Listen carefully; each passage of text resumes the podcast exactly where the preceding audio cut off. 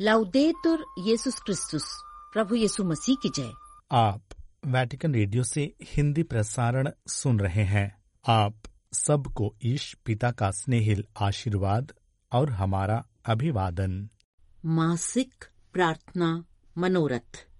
हे ईश्वर प्रभु यीशु ख्रीस्त के नाम पर हम आपसे असाध्य रोगियों और उनके परिवारों के लिए प्रार्थना करते हैं ताकि उन्हें आवश्यक शारीरिक और आध्यात्मिक देखभाल, सहयोग और समर्थन मिल सके। आमीन। नमस्कार श्रोताओं, आज के कार्यक्रम में प्रस्तुत है रविवार कार्यक्रम भक्ति गीत एवं चेतना जागरण।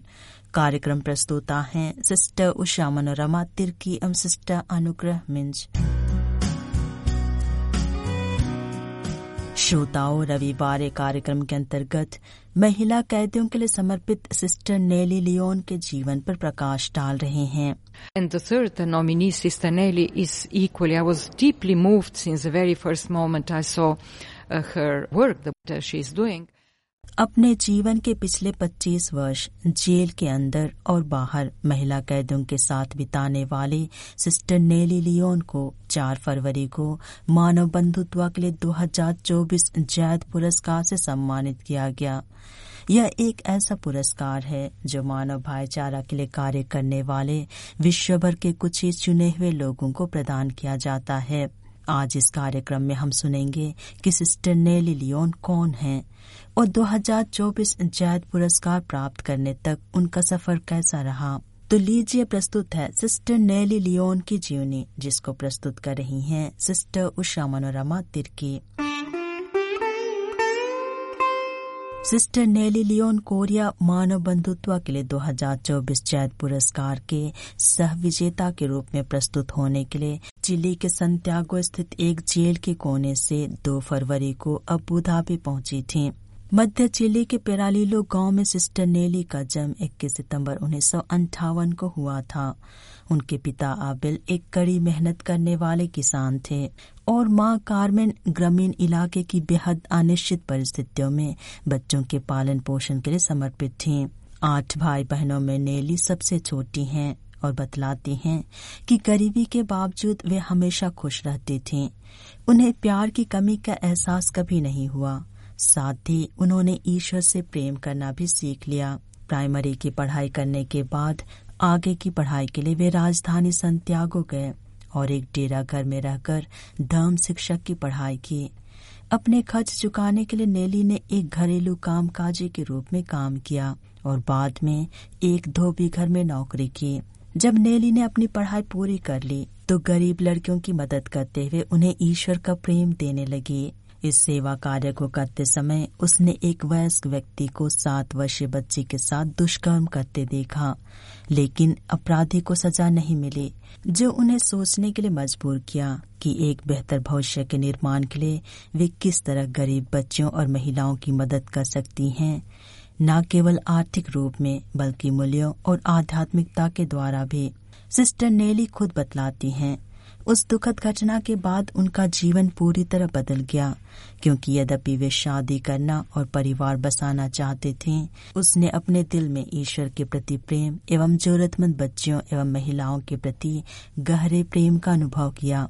1980 के दशक में अपने पिताजी की अनुमति के बिना उन्होंने कमज़ोर महिलाओं की मदद करने वाले गुड शेफर धर्म समाज में प्रवेश किया।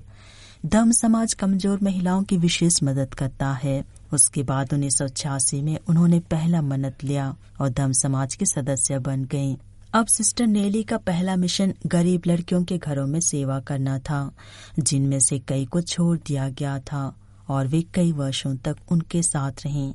मातृत्व का गहराई से अनुभव किया और प्रत्येक लड़की को स्नेह दिया एवं उनकी देखभाल की, मानो कि वे उनकी अपनी बेटियाँ हों। मिशन भावना से ओत प्रोत उन्नीस सौ निन्यानबे में वे जेल की महिलाओं का साथ देने के लिए वाल वालपरेसो शहर गए यद्यपि एक धर्म बहन बनना हमेशा से उनका सपना रहा था, लेकिन सलाखों के पीछे की परिस्थिति उनकी अपेक्षा से कहीं अधिक कठोर और दर्दनाक लगी।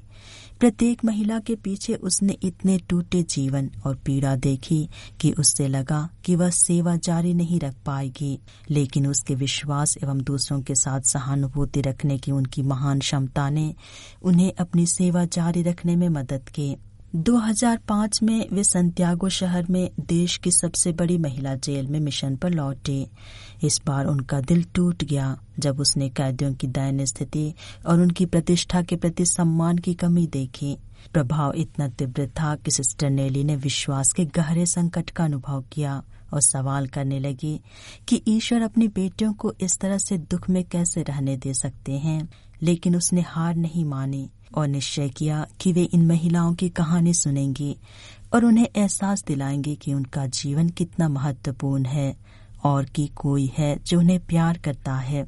इस विचार ने उन्हें समाज और अपनी गलतियों से आहत कई महिलाओं की जरूरतों को बेहतर ढंग से पूरा करने के लिए मनो आध्यात्मिक संगत में मास्टर कार्यक्रम में दाखिला लेने के लिए प्रेरित किया।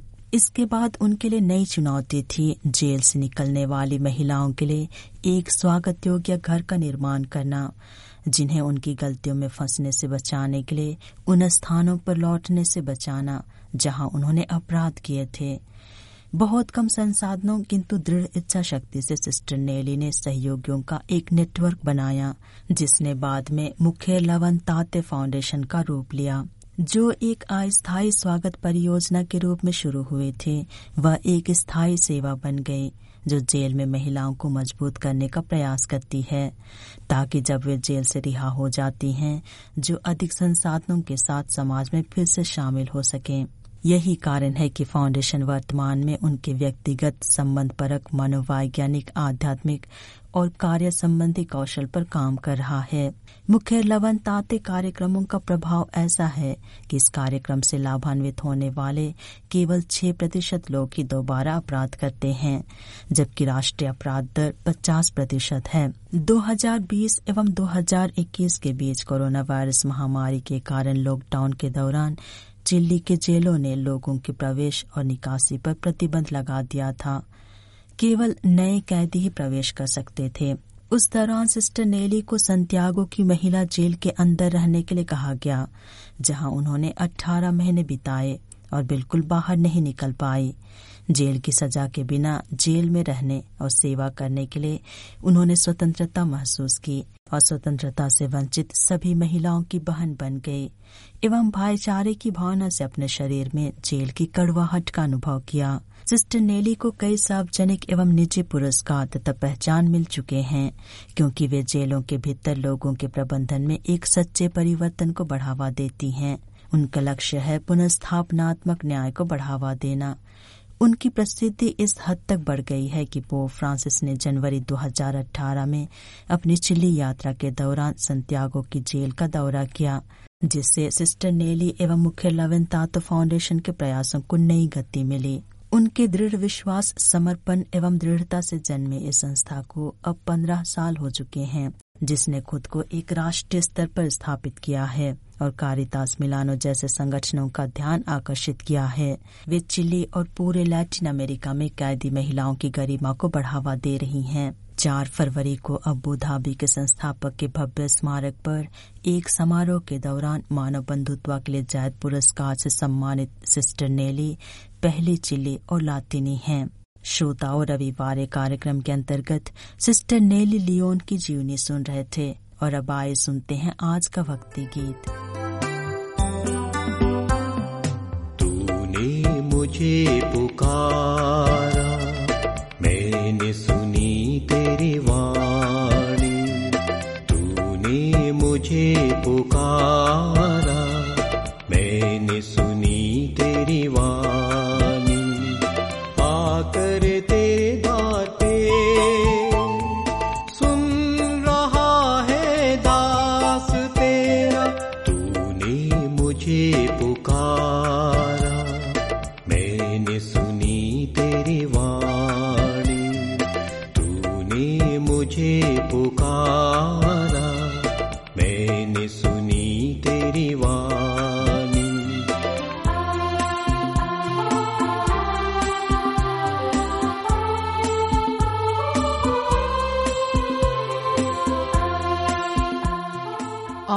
चेतना जागरण कार्यक्रम में प्रस्तुत है। इंदौर सत्य प्रकाशन केंद्र द्वारा तैयार नाटिका, कभी धूप, कभी छाव। लेखक है विजय पंडित।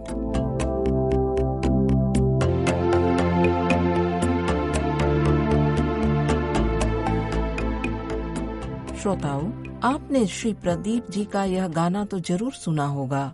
सुख दुख दोनों रहते उसमें, जीवन है वो गाँव, कभी धूप, कभी छाँव। ऊपर वाला पासा फेंके नीचे चलते दांव, कभी धूप, कभी छाव।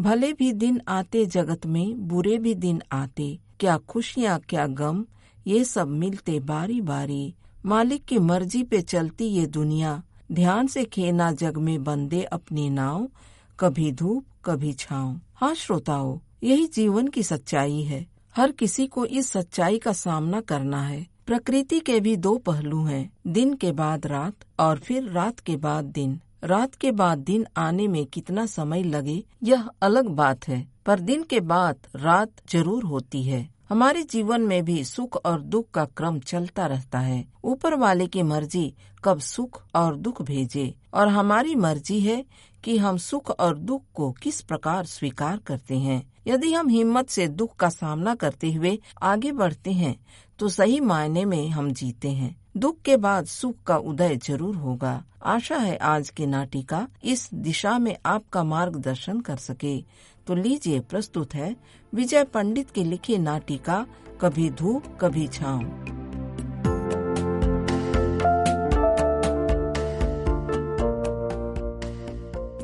अनीता मेरी कहानी का नया शीर्षक कैसा लगा तुम्हें? कभी धूप कभी छाँव वाह प्रोफेसर साहब क्या शीर्षक है? कभी धूप कभी छाव वाकई तुम्हारी मेहनत रंग लाई है। अरे गोलू तू जाग गया? पापा हम्म? कभी धूप कभी छाव क्या होता है? अरे पहले ये बता गोलू तू सोया या नहीं? नहीं पापा। क्यों? मैं आपकी और मम्मी की बातें सुन रहा था। बताओ ना पापा कभी धूप कभी छाव क्या होता है? बेटे कभी धूप कभी छाव इसका मतलब ज़िंदगी से है।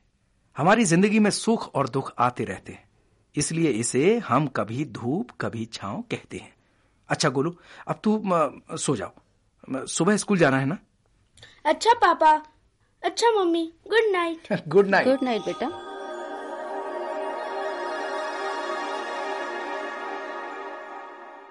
अच्छा अनीता अब तुम भी सो जाओ। मुझे अभी एक टाइटल और कंप्लीट करना है। और कल इस किताब का विमोचन भी है। बड़े बड़े लोग आएँगे वहाँ। तुम चलोगे? क्यों नहीं प्रोफेसर साहब?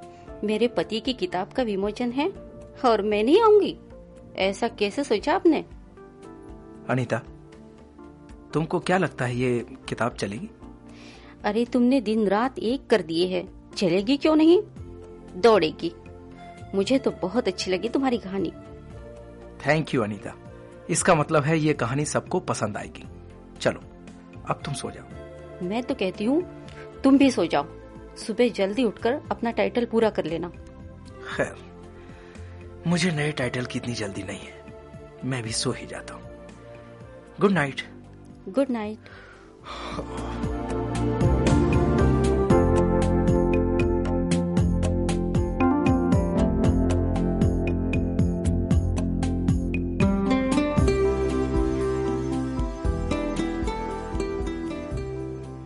वाह प्रोफेसर साहब आपकी किताब का धमाकेदार विमोचन हुआ है। वाह क्या लिखा है आपने? लो इनसे मिलिए मेरी दोस्त है देव की नमस्ते प्रोफेसर साहब। हमें आपकी किताब बहुत पसंद आई है। सिर्फ़ किताब पसंद आई या कहानी? अरे आप तो मज़ाक कर रहे हैं प्रोफेसर साहब। दरअसल हम चाहते हैं कि आपकी कहानी पर हम एक नाटक करें। हाँ प्रोफेसर साहब देवकी ठीक कह रही है। ये भी आर्टिस्ट है और मेरे साथ में कॉलेज में ड्रामा करती रही है। वाह ये तो बहुत ही अच्छी बात है। मैं भी तो ऐसी ही टीम चाह रहा था। वाह क्या बात है। तो तुम लोग मेरे घर पर ही आ जाया करो ना रिहर्सल के लिए? क्यों नहीं सर। आप जब भी बुलाएँगे शाम के बाद हम लोग आ जाया करेंगे। ठीक हाँ। लेकिन पाँच बजे के बाद। बिल्कुल ठीक है। अब आएगा मज़ा। सुधीर पाँच बजे तक आ जाना हाँ, है? बिल्कुल, और सुनो देवकी को लेकर आना। हाँ क्यों नहीं सर?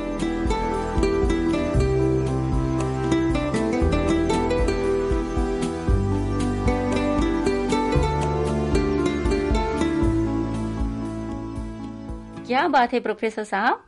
आज आप बहुत खुश नज़र आ रहे हैं। हाँ अनिता।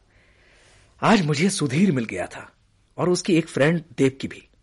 वो दोनों अच्छे आर्टिस्ट हैं और अब मुझे अपने कॉलेज के दिन फिर से मिल जाएँगे। काफ़ी ड्रामे किया करते थे। आप तो ऐसे बोल रहे हैं जैसे मुझे कुछ मालूम ही नहीं है। उन ड्रामों के ज़रिए ही तो अपनी मुलाकात हुई थी और उसके बाद और फिर मैंने सौगात में तुमको गोलू भी तो दिया था। अनिता तुम भी करो ना हमारे साथ रिहर्सल। सच में बहुत अच्छा लगेगा। ना बाबा ना। क्यों? अब नहीं होगा मेरे से। पहले की बात अलग थी जी। क्यों? क्या अब तुम मोटी हो गई? नहीं। तो फिर? वो बात नहीं है। अरे तो क्या बात है जी? चलो अब छेड़ो मत मुझे। खाना तैयार है खा लो।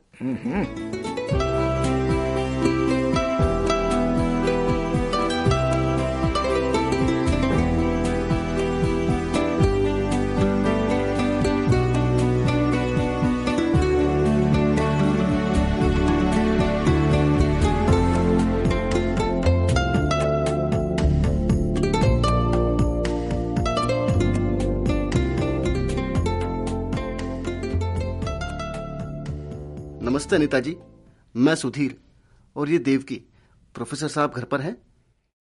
आइए अंदर आइए। क्यों? क्या हुआ अनिता जी आइए आप अंदर आ जाइए। आपको मिलवाती हूँ प्रोफेसर साहब से। बैठिए आप। सुधीर ये अनीता जी ऐसा क्यों बिहेव कर रही है? हाँ पता नहीं।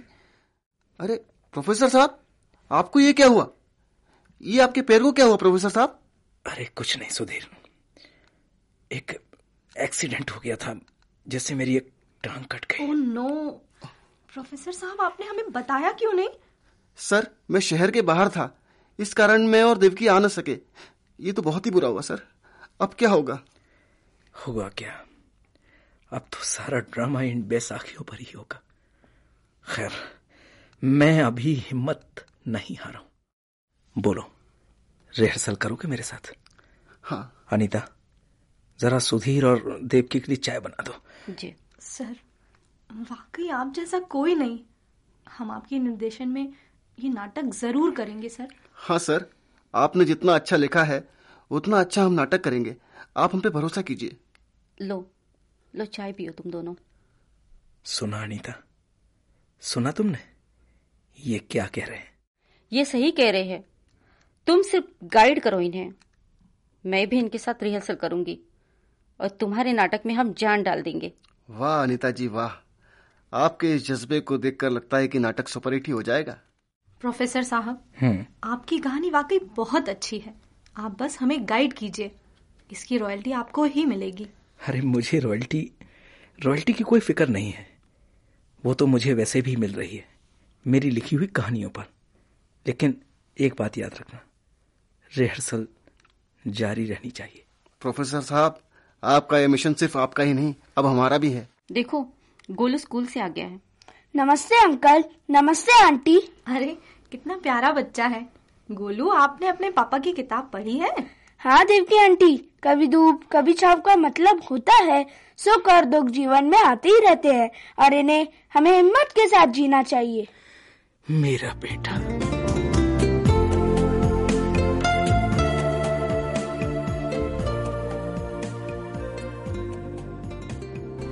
कभी धूप, कभी छाव। अभी अभी आपने वाटिकन रेडियो से यह नाटिका सुनी। इसके कलाकार थे अपर्णा सिंह, पूजा केलकर, संदीप दुबे, विजय पंडित और मास्टर संकल्प। इंदौर सत्य प्रकाशन केंद्र की इस प्रस्तुति के साथ ही हमारा आज का प्रसारण समाप्त होता है। नमस्कार।